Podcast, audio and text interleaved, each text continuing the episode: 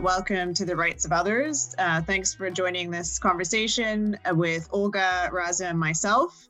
And today we have, um, we're really pleased to have Makmid join us in our conversation about creating worldwide activists on, on the topic of corporate accountability.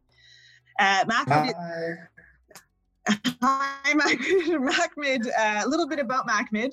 He's a human rights leader, researcher, and development communications practitioner with almost 20 years of experience working with national and international human rights and development organizations, um, particularly in Africa, as well as in United Kingdom and in Europe.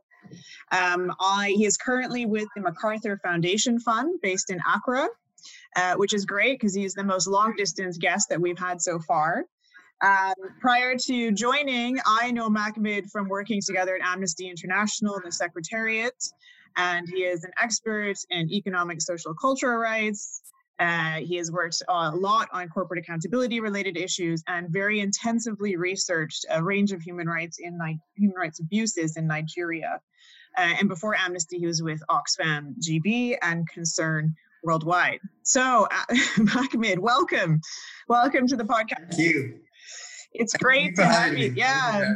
Well, it's great to have you because, you know, we have really set it as our ambition to widen our guest list as much as possible. I'm excited. I'm excited. I'm excited. I listened to the first episode and I was really excited. So when you got, when you uh, reached out, I was like, wow, I'm not going to miss this opportunity.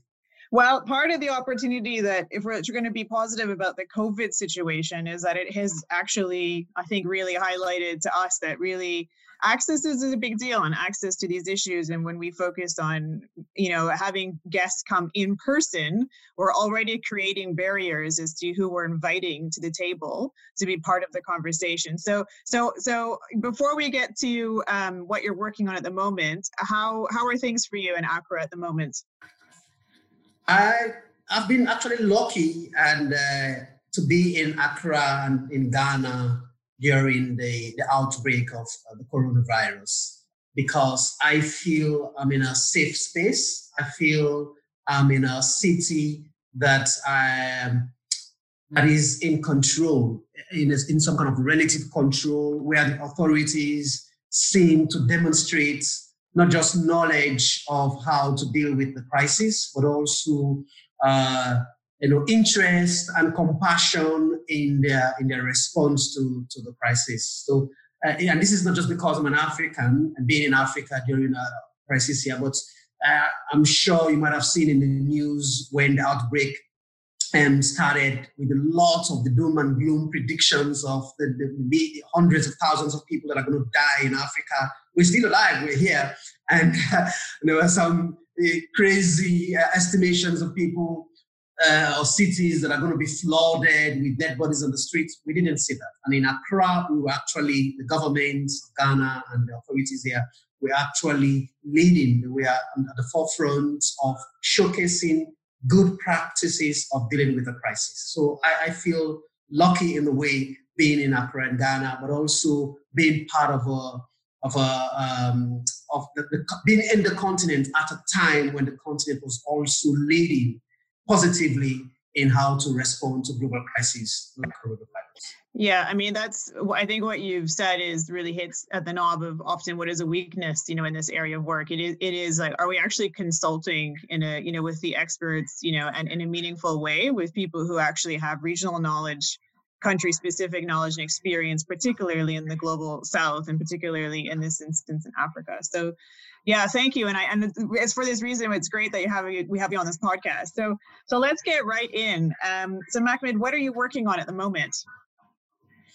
At the moment, I am leading a grant making initiative that is called the Africa Transitional Justice Legacy Fund, which is uh, a grant making initiative established by the MacArthur Foundation and another US based private foundation to support the advancement of transitional justice in Africa, beginning with West Africa.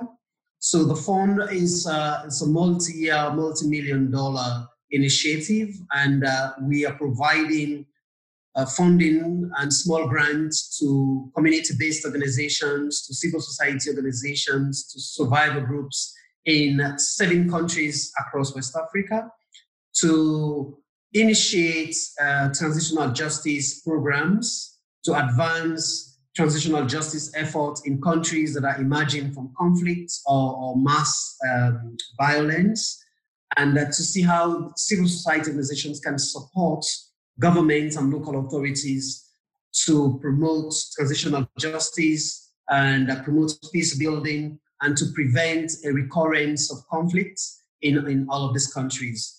And uh, the fund started just over uh, two years ago.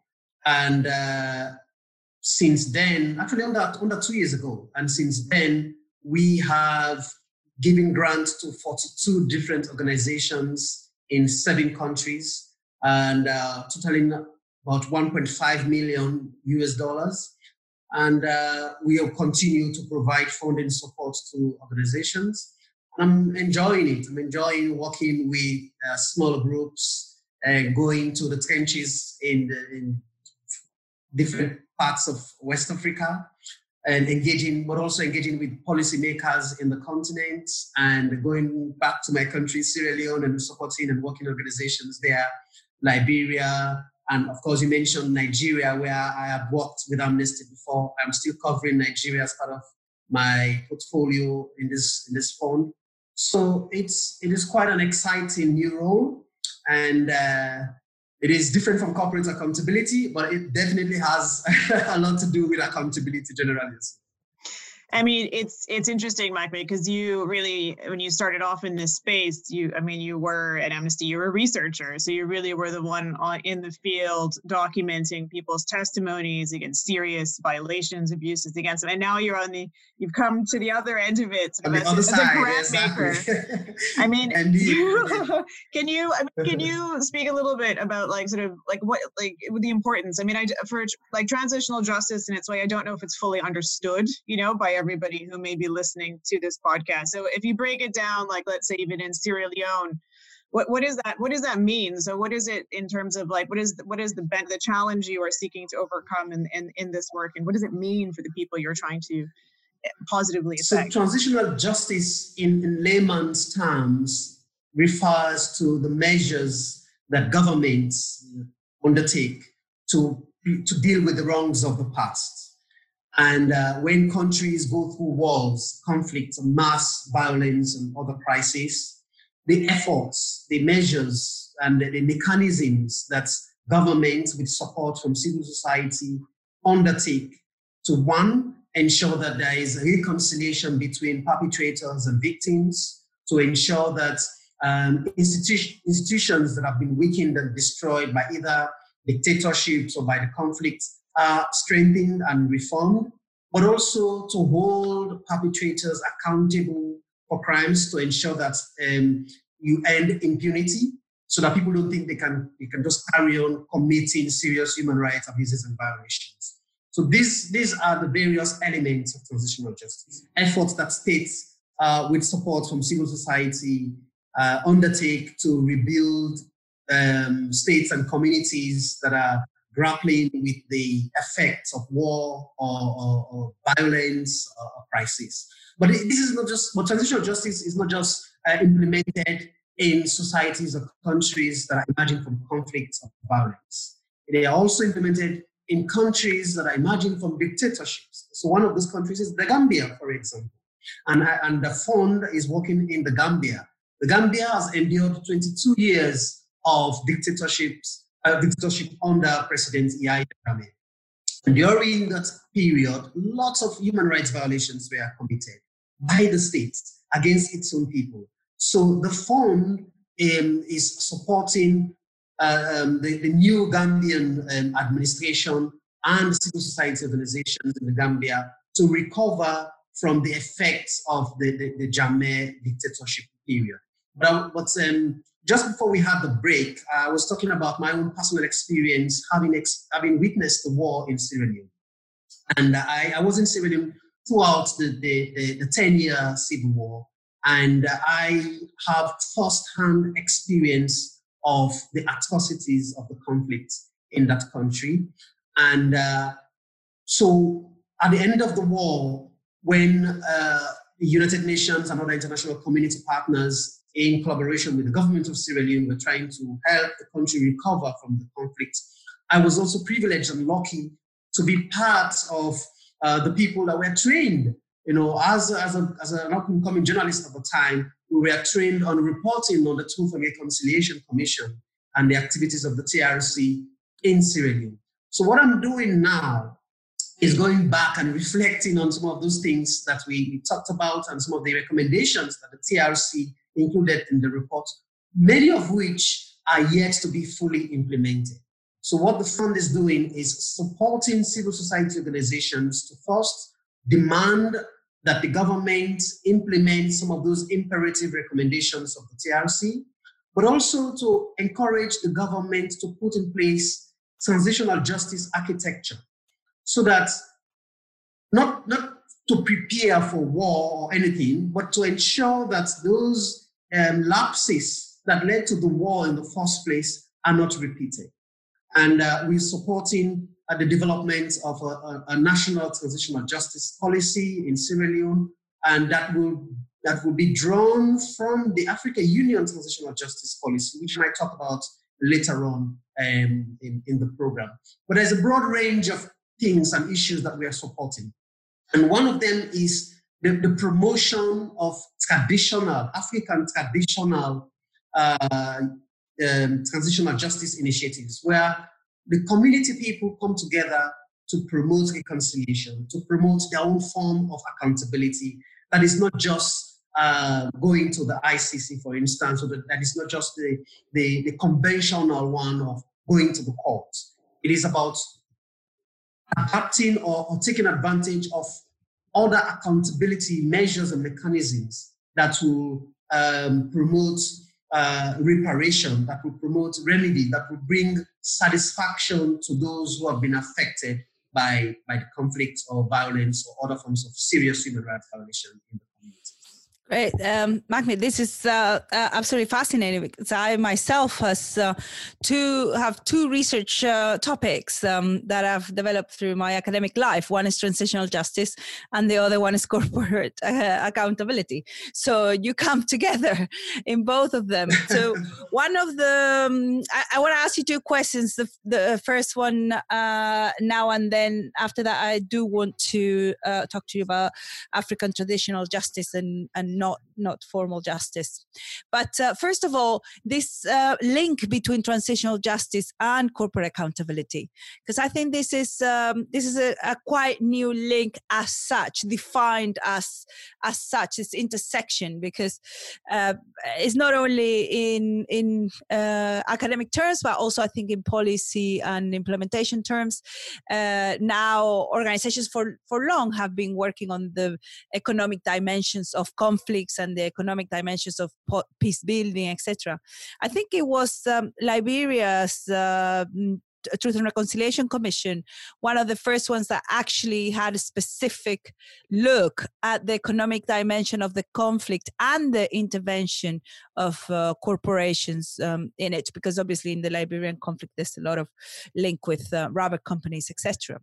And exactly. and the rebuilding efforts, we tend to forget the uh, transitional justice um, obviously transitional justice is not separate from the peace building effort and at the same time the peace building effort is not separate from the economic development and corporations are an element of that so corporations were an element yes. of the war and they are an element of the peace exactly so yeah that uh, talk uh, i would be very interested to hear your thoughts about this intersection yeah. between transitional justice and corporate accountability that, that is a very, very fascinating area of study, and it's a very um, important aspect of um, post conflict reconstruction of states, but also conflict prevention analysis. Because if you take the, the, the war in Sierra Leone, for example, and I'll come to the, the very good example of Liberia that you, that you mentioned the war in Sierra Leone became publicized and, and, uh, and became popular in a way because of the link with the Blood Diamond uh, uh, conceptualization of, of, the conflict. When people talked about Sierra Leone, I remember there was a time when I was working as regional outreach coordinator for Oxfam GB in London. And I was going around to universities and, uh, and groups and talking about uh, what Oxfam's work in, in, in, the global south and using the Sierra Leone as a case study. And whenever I mention that I'm from Sierra Leone and I ask people to, to um, just tell me if they know about Sierra Leone, the first thing that normally comes to them is, oh, blood diamond. That for me was, was quite revealing and it shows exactly what you're talking about mm. in terms of the nexus between multinational cooperation and conflicts in Africa, especially. And uh, in, in, Sierra Leone, we there was a huge scandal. And, uh, and for those of you, those of us who worked in the in the sector, and uh, you you remember and recall how Sierra Leone plays a very important role in the development of the Kimberley process and, and some of those other international mechanisms and the, the transaction uh, and, the, in, uh, the intervention of multinational corporations, not just in failing wars, but in also in, in, in, in how negotiations happen. In Leone, there were so many examples. We have the executive outcome, the, the mercenary group from um, South Africa, and we are stationed in the diamond heartbeat of the country. You know, when they came to the, the country to help in fighting the rebels, one of the key deals that they made was to be based in the diamond-rich town uh, of Kono. And, and a lot has been written about this. The heart of the matter um, write up and talk extensively about the role of multinational corporations in, in, in, the, in the conflict in Sierra Leone. So when it, bringing it back to the issue of transitional justice, and um, literature, emerging literature is now drawing extensive anecdotes and references to the role that ought to be played by multinational corporations, not just in, in, in helping to mitigate against conflict, but also in ensuring that they are held accountable for their contributions to fueling conflict. And, and, and in Sierra Leone, we know that the war probably would have ended earlier than it, than it did if um, companies that were working on, on, behind the scenes and working with the rebels were not um, buying diamonds from them. So uh, if we want to if we want to help if of states states want to develop policies or mechanisms that not just prevent countries that are in conflict from um, uh, from those conflicts from escalating, but for ensuring that those who bear responsibility for the crimes that have been committed within during this conflict are held accountable, then the companies have to be brought in.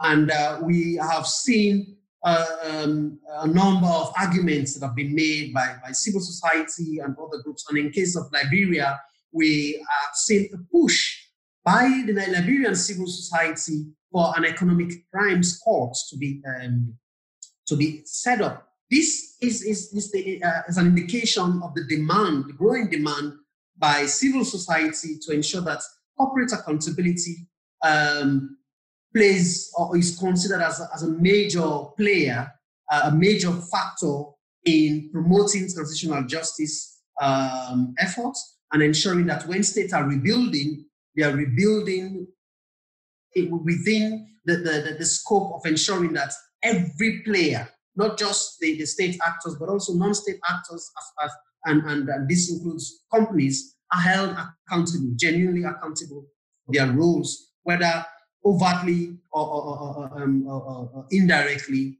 in, in perpetuating or supporting um, factions in war and preventing a recurrence. Yeah, de- definitely. It has to be part of the programming and, and of the developing yes. of the of uh, programs and funding uh, in um, in the rebuilding of uh, societies after uh, mass violence.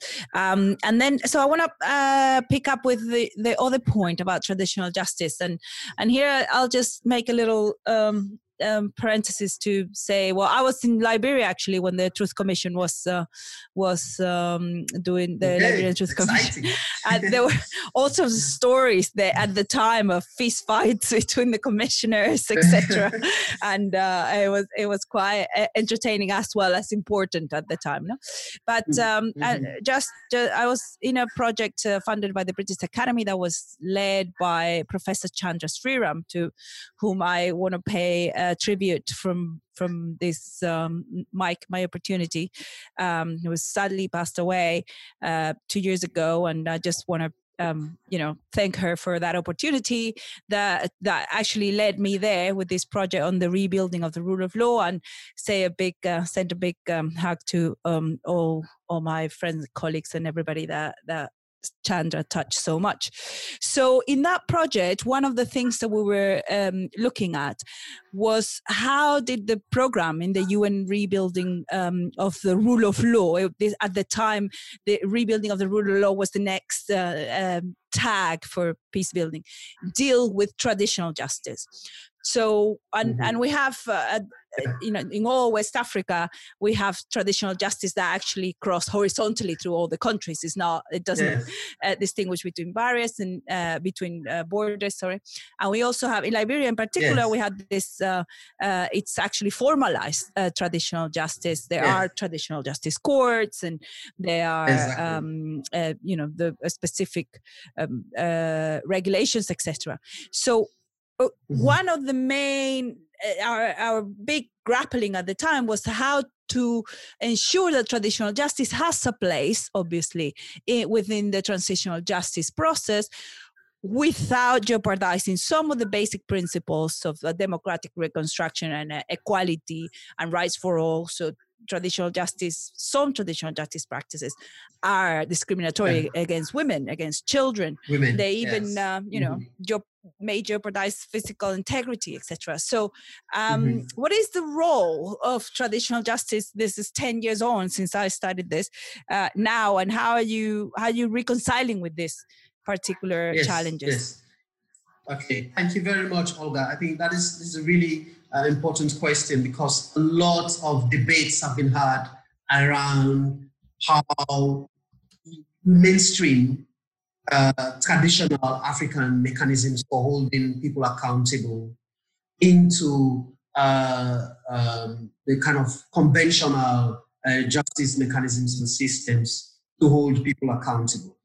Now, and, and if you've pointed out a few things about the uh, the, the risks associated with, with, with this particular um, process. And I'll give a few examples of the, the known, well-known ones, you know, the Gacaca courts in, in Rwanda, the Mato Oput court in, in, in Uganda, and Palava Hut system in Liberia, the, and, and a Fambul Tok in Sierra Leone, and then more recently, the Kabara and Sulhu processes in, in northern Nigeria.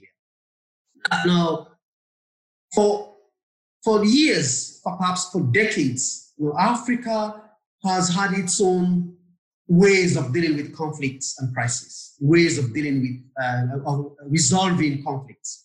Uh, the alternative dispute resolution mechanisms that have been existent in, in the continent have not been fully um, analyzed and studied to, in, a, in a way that will help states to, to shape some of the rough edges of these mechanisms. And so when, when many of them were introduced, they were introduced at, um, in a way that um, kind of raised a lot of questions, raised a lot of questions about the, the impact it will have on certain demographics and, uh, and in this case, women and, and, children.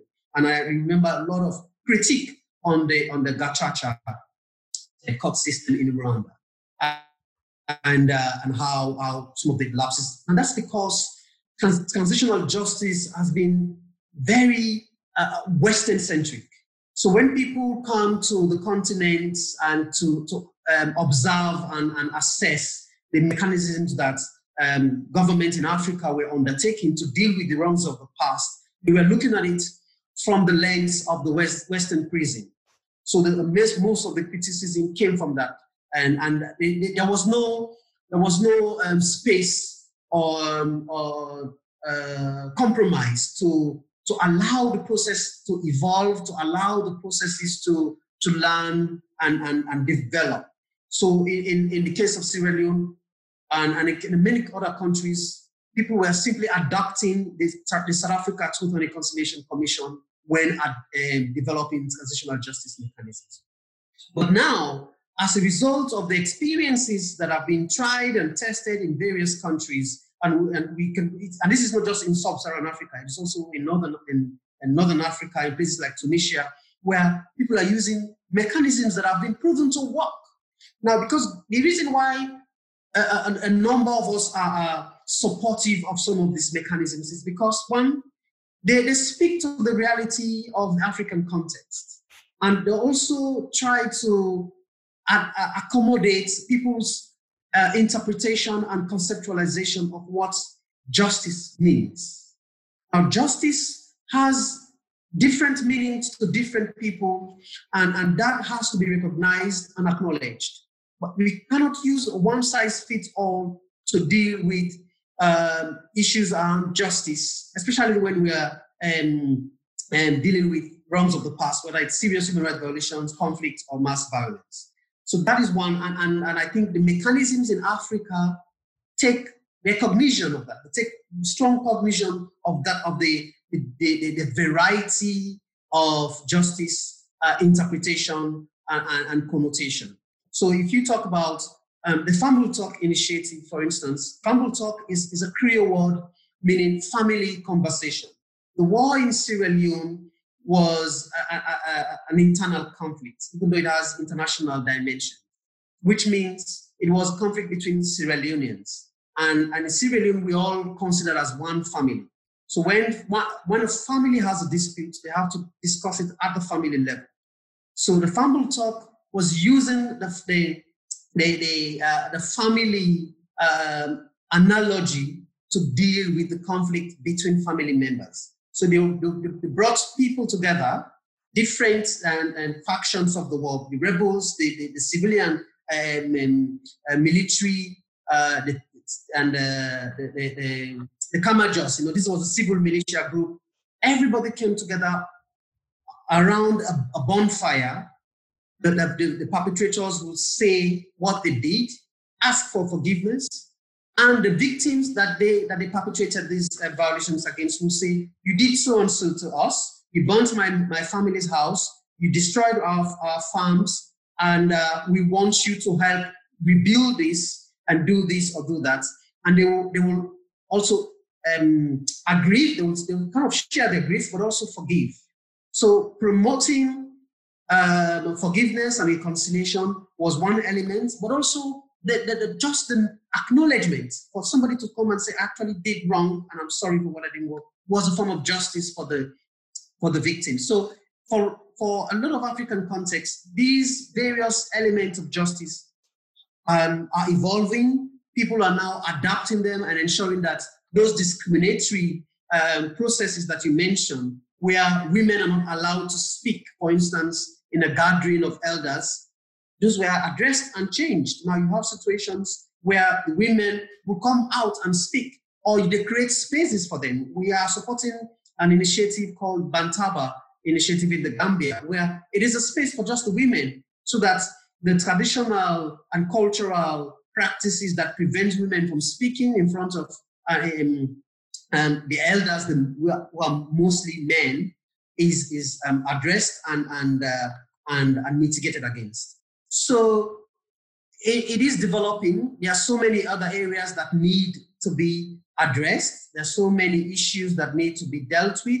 But these mechanisms have proven to be very much efficient, and uh, especially in, uh, when it comes to costs, they're quite cheap. And when you compare to the amount of time and money that is spent in in uh, um, at the court, at the, whether it's at the ICC or, the uh, normal court. It, it's, it's, huge difference, vast difference. So, and they, they're also speedy because people want to move on with their lives. People want to recover. You know, the psychosocial, the psychological trauma that wars and conflicts leave on people, and and uh, to go through a lengthy court and, and uh, conventional court system does not often help. You know, we're not we're not dismissing the, the idea of going through the court system. We was you're just saying there has to be alternatives, you know, to, to resolve conflicts, to, to give people respite, to remedy situations that are not necessarily uh, judicial. You know, people can get non-judicial remedies in, in dealing with um, what they uh, what they have experienced.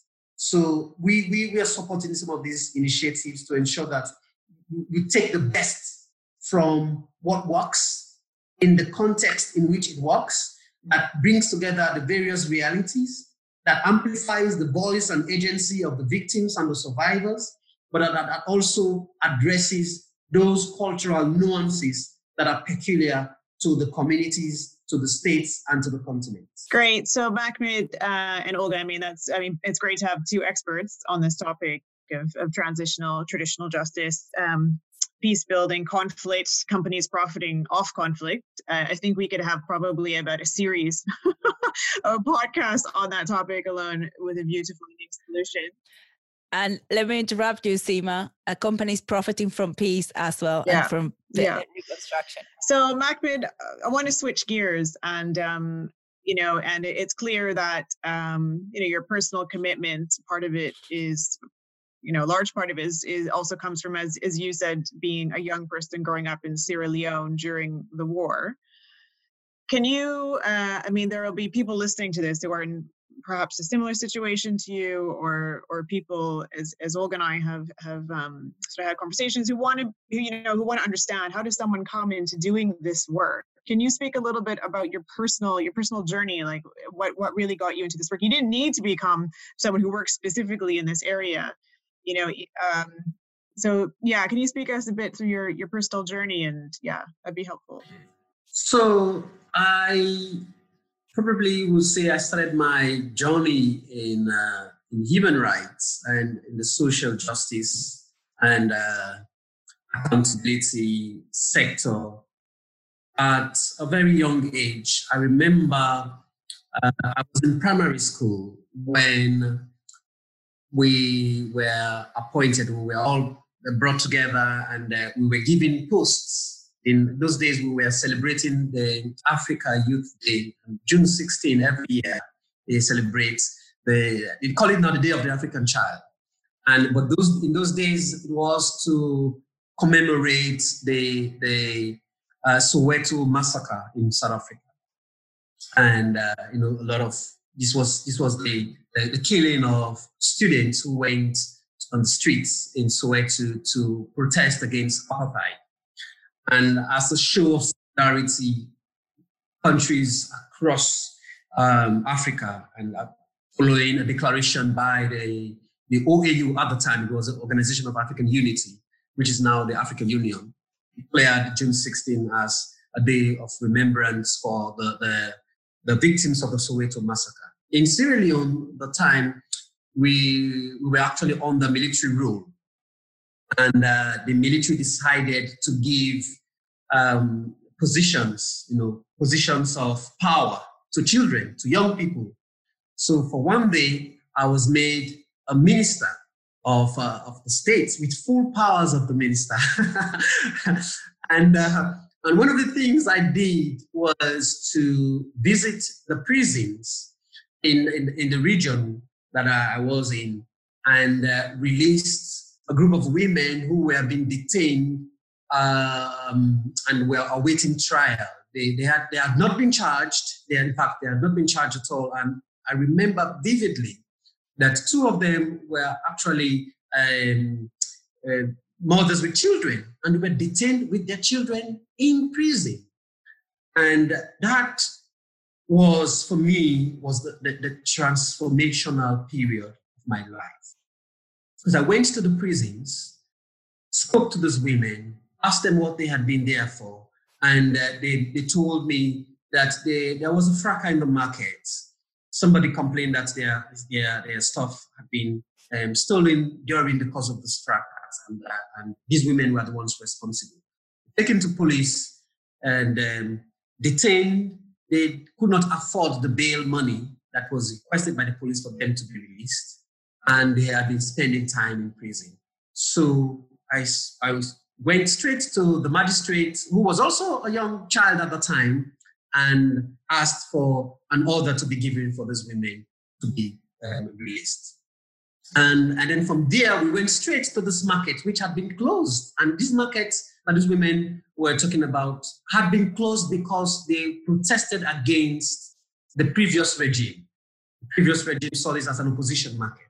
So we opened it and and we there was a huge fanfare.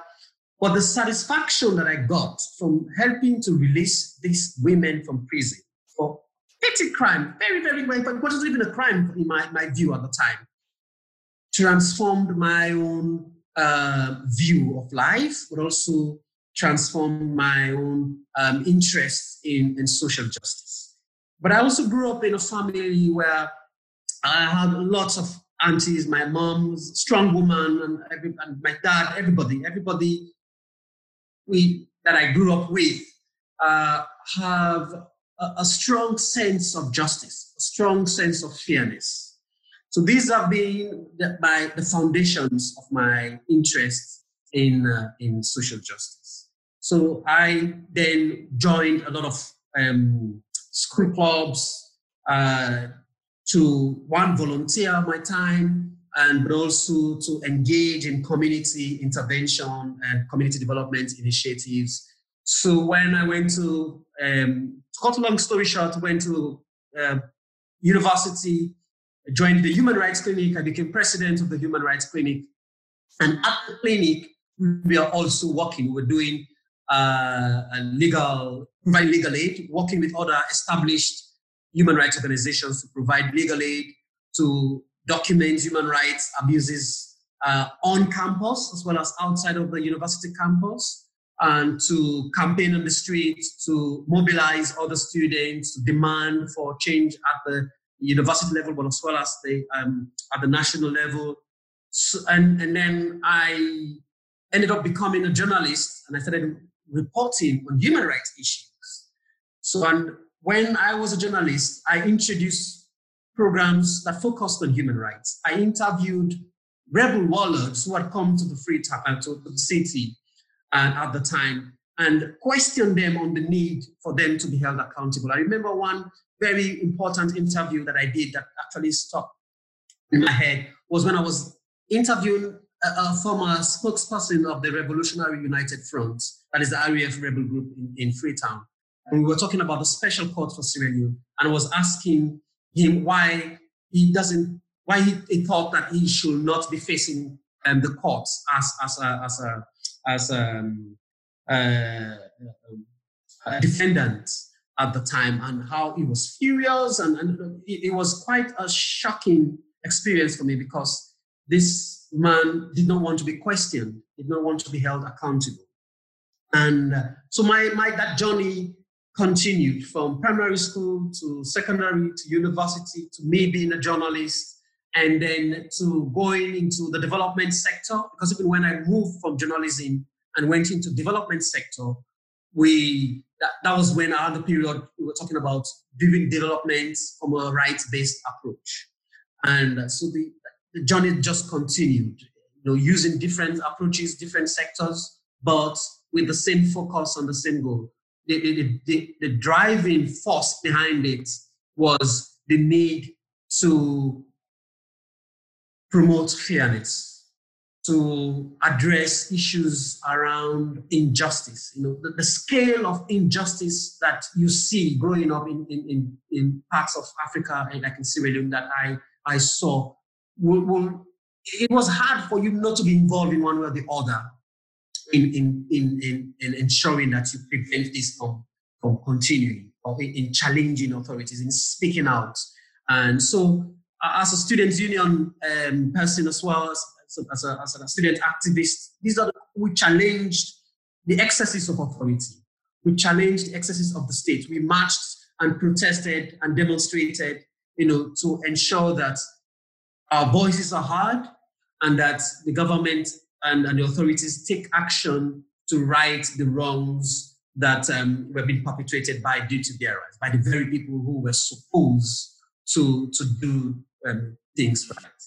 Yeah, I mean, you you uh, there's always a question we ask, which we won't ask probably this time. Would you consider yourself a human rights activist? Because it's clear that you are, and that's your root. Um, I want to ask you a specific question. So, Makmid, obviously, in your career and in your in your journey, you left Africa and you came to London, right? Yes. And so while you were doing work for the same uh, purpose of, of of documenting abuses, hitting yes. at the injustice, getting greater accountability. Um, you know, I, I am I'm, I'm curious uh, as a, from a personal perspective because you are an African man, you are you are a black man, and you're basically yes. have come. You're working in London, and you're you know it's a very and I think you've raised earlier this this tension between a Western centric view of of how things should should work and happen, and as you know, there's been in the U.S. and the UK you know, I, I, don't know how it's actually coming across currently in the continent of Africa, like all of the racial riot, the racial stand up, the racial protests. Yes. You know, the the um, you know, all of the actions yes. that are being taken to seek justice, you know, by by people of color, but specifically also, you know, the black community. Mm-hmm. I mean, I'm interested in your, you know, how how you felt this interacted with you as a professional, specifically with the work that you're seeking to do, yes. sort of being uh, in a prime in you know in in London and in a European society. It is it is tough. I I will tell you that uh, it is it is uh, it's been a, a journey and uh, journey that is mixed with a lot of frustration sometimes a, a, lot of disappointments because you, you go into the sector with an expectation that this is a sector that ought to be quote unquote clean from those issues that you ordinarily see in other sectors. But um, some of us who've been in the sector for this long have seen and heard and witnessed a lot. And uh, I, for, for reasons of um, professional judgment, I will not mention certain names of certain institutions but I will give examples of some of the experiences that I've had. Because I, I, was also a staff rep in one of my previous uh, uh, workplaces, and I listened to the complaints of staff. You know, and this was in countries where um, the staff members were in the majority. You know, the, the, the black staff members were in the majority, but the, the entire leadership and uh, and uh, management team was completely white. You know, I, am trying to be mindful of the, my use of word here in, in racial descriptions, but it, it, was so unequal and so um, um, imbalanced that it led to a lot of issues that really showed the, one the, the, the disregard for diversity and inclusion, the disrespect for people of color, the the um, but also the, the, the level of ignorance and the, the, the, inability for people to understand context matters, race matter, color matters, people's um, understanding and exposure to uh, to dealing with issues also matter. And as a staff rep, we dealt with situations where people uh, brought complaints to us about how they have been treated by their um, white colleagues. And uh, then you, you, you, you, you I, I was dealing with one situation where the, the, uh, the, the, the complainant, uh, I, perhaps if I say the, the, detail of this might probably reveal the organization. But later on, you know, some, when some of the scandals came out in some of this big organization, it was very obvious because a lot of us had already experienced it internally. And a lot of us had complained and complained and challenged it internally. We had a situation where we, we declared a, a, a vote of no confidence on the entire management. Luckily, it was, it was changed. But because it's, it's institutional and because people don't recognize that these are these are um, deep-seated problems. It, it, they, they, don't address it system, systematically. And, and it's, this is where the problem lies because when you deal with it superficially, it continues and it takes different shapes and forms. And, and, I have had um, direct personal experiences. Being a researcher who will work with um, colleagues with different race or different color, and going to the field. And the way even the people that you're researching, the issues that the way they treat you because of your color, not because of your, your experience or your expertise. You go into a meeting with a colleague from a, um, um, from a with, with a different color just by the by the way they look and by the way, or the way you look, they respect the, the, the, the, deference that they give to them is different from what you get as a black, as a black person, as a person of color in the field. I've had situations where I will go as a lead researcher and with, a, with another junior colleague, and the, uh, the, the discussion, the attention is all transferred. And this is from, from my own people in, in the continent, from Africans, you know, they will, will be talking more to the white colleague, addressing them and ignoring me completely in the, in the meeting. And even though I'll, I'll be the head of delegation, and uh, it, it's, or they will come and um, you know all those, those things that people normally don't see and they don't recognize uh, it, it just comes out. Or you go in a meeting and the entire meeting you're talking about africa and you will be i'll be the only one african man in this in this meeting with a colleague and uh, with colleagues different parts of the continent who've never been to africa who've never been who don't understand how things work in the continent now even as an african I don't know how things work in the entire continent. You know, come, so I, I, I will not claim authority or knowledge of the continent. And I've seen that being perpetuated by a lot of my colleagues in, in, in different other institutions and in institutions that I've worked in. And it's so some of us challenged this, some of us brought these kind of issues to the fore. And uh, but it's one thing to challenge, one thing to question, it's another thing to be listened to. And uh, we had situations where the, the leadership of these institutions, they, they, they give you the space to talk, but they don't give you the ears to listen to what you say. And, uh, and until people listen and listen with a view to changing attitude, perceptions, and actions, it will continue to perpetuate you know, this behavior. And some, some, sometimes it's subconscious. People, because of ignorance, they don't actually know that what they're doing is wrong. That some of the, the racial biases are actually offensive. And, and because they, they have been swimming in the pool of, of privilege, and because they've been swimming in the pool of privilege, they don't understand what people from the other side, people of color, are experiencing on a daily basis. And uh, orientation is key conscientization is really important, but also the ability and the willingness of people to accept that they, there is privilege and they are having those privilege, they will never be able to understand and accept and move. So this, the whole notion of privilege also needs to be unpacked in the development in the human rights or humanitarian sector. Brilliant. You were saying about some of the struggles also you face internally also.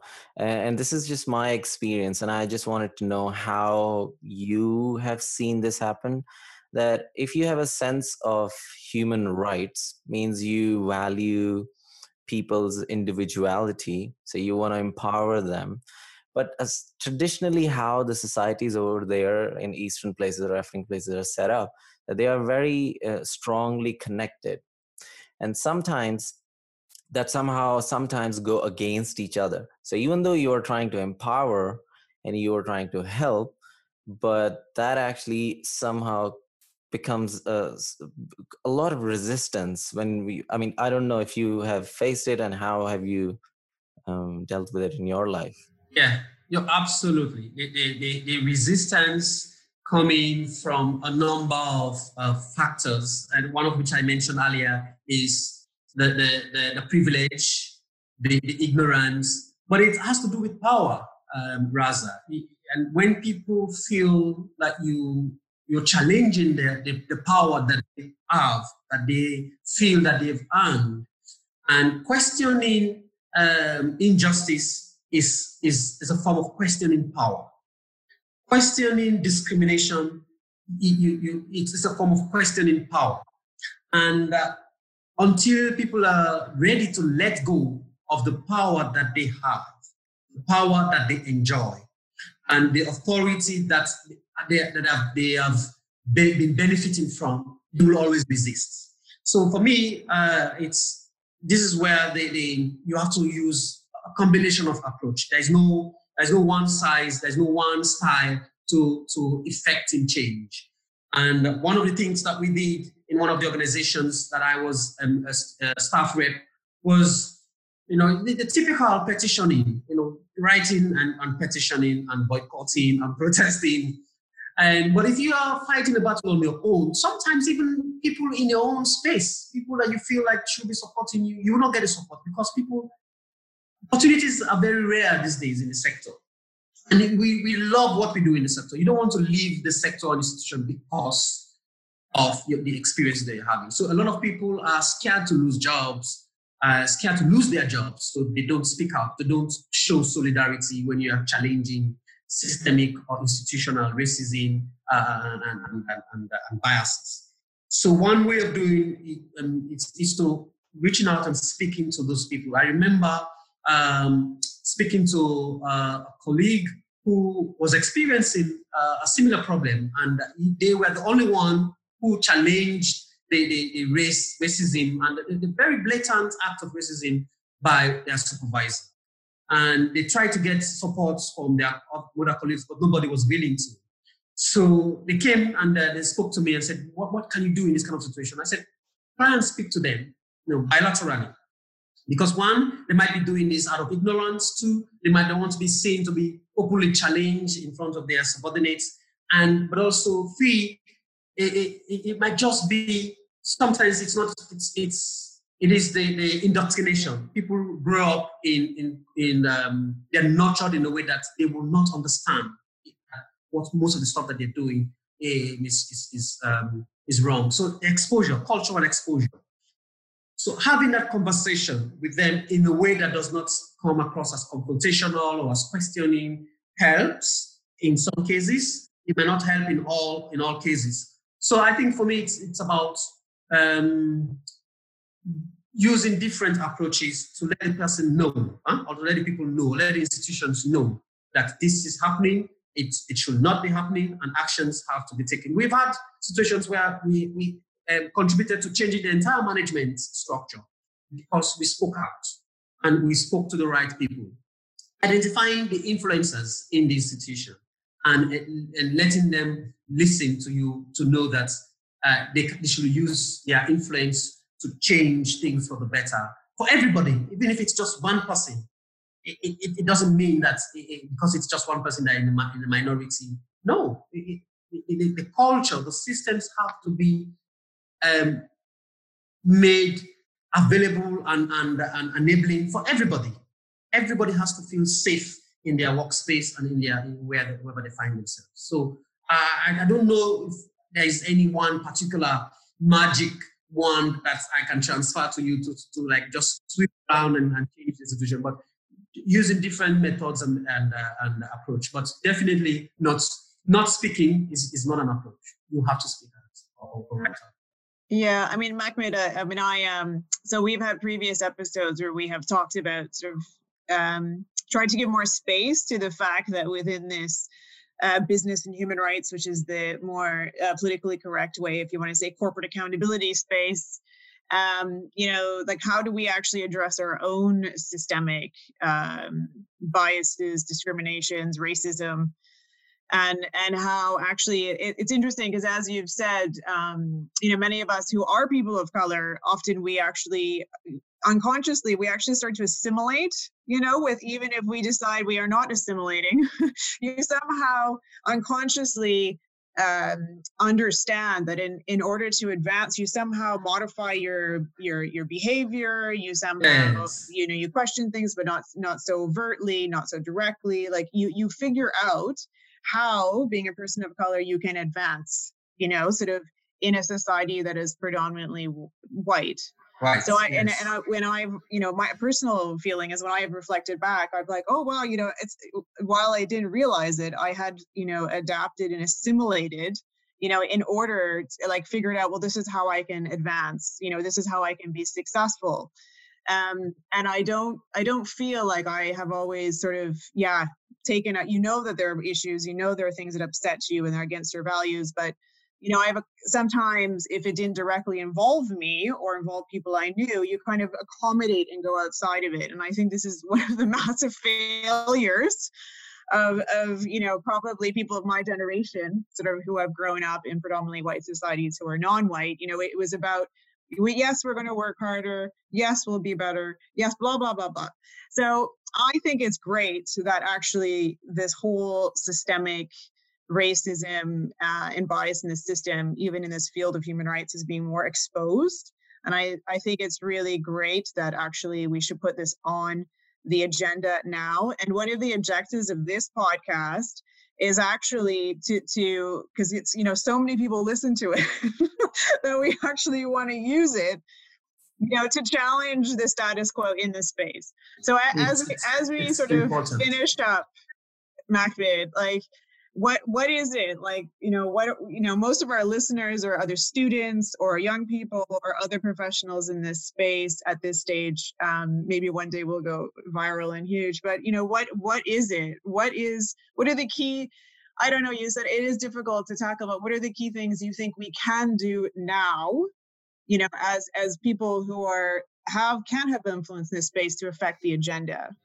Yeah so I think I think there's a, there's a lot that also is also being done by a range of players. You know, I was was just reading um, some article about how um, institutions can help to address racism and uh, and uh, and uh, other forms of uh, social biases in the development sector, in the human rights sector. There's so many um, uh, materials out there, so many uh, tools out there these days. And, and because, again, as I mentioned to Raza earlier, is because people are speaking up. And, and, and in the past, people were absorbing and are internalizing the problem and finding excuses for themselves and you know to just um, ignore the problems that were being perpetrated by others you know, are situations where people are giving excuse for the wrongs of others,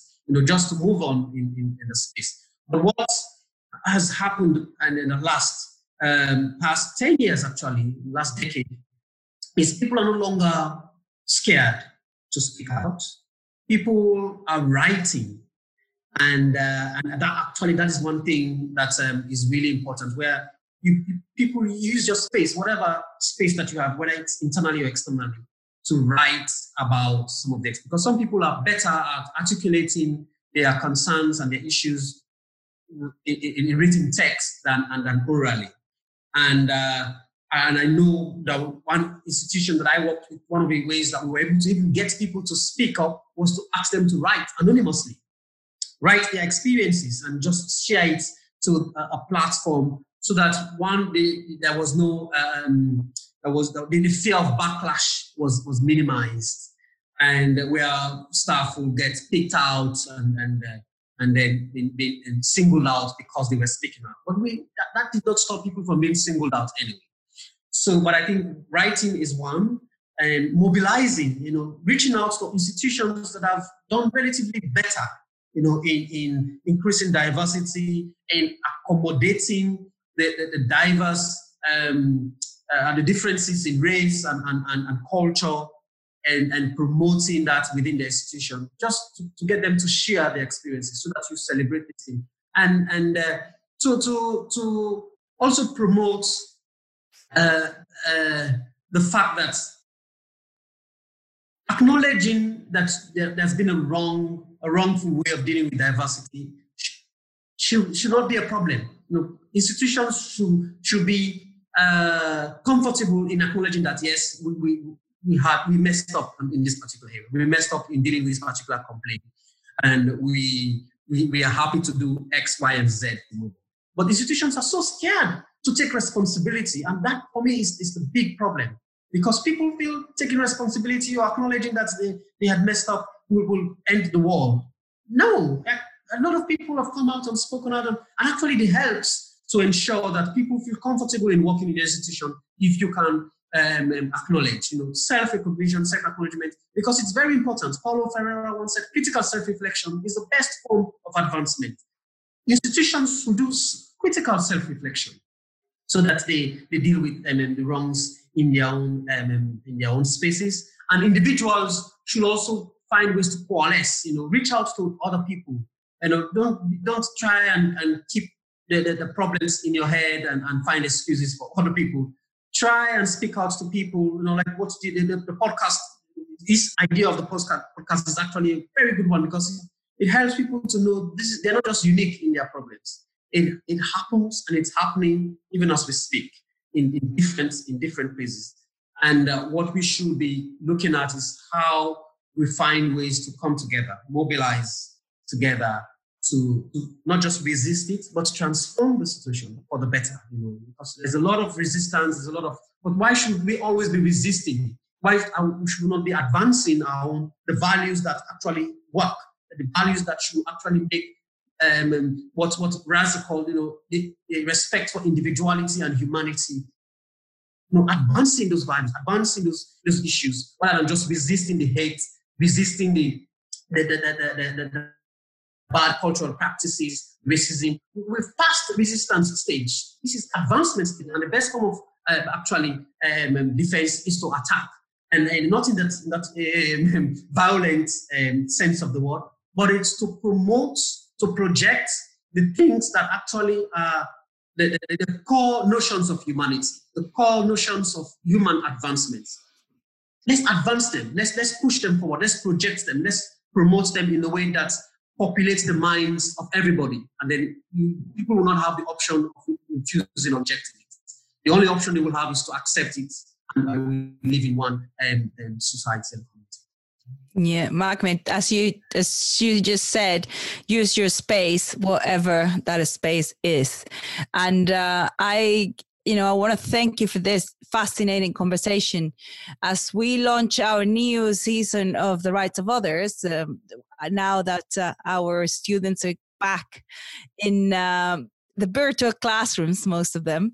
And uh, now that uh, we have a whole new cohort of uh, people that have chosen to study international human rights, have chosen to study corporate accountability, has chosen to study the fight against um, transnational organized crime. I want to I want to finish up this podcast with with the sentence that you said when you said, you know, not using your voice is not an op- option, not speaking up is not an option. So I have to thank you so much for for your words, for your um, candid approach to yourself, your role, and your work in transitional justice and corporate accountability. An absolute pleasure to have you. Thank you. Thank so you very much. Thank you very much. The Thank pleasure you, is all mine. I really do appreciate this. all right, keep in touch. Thank you. Thank you.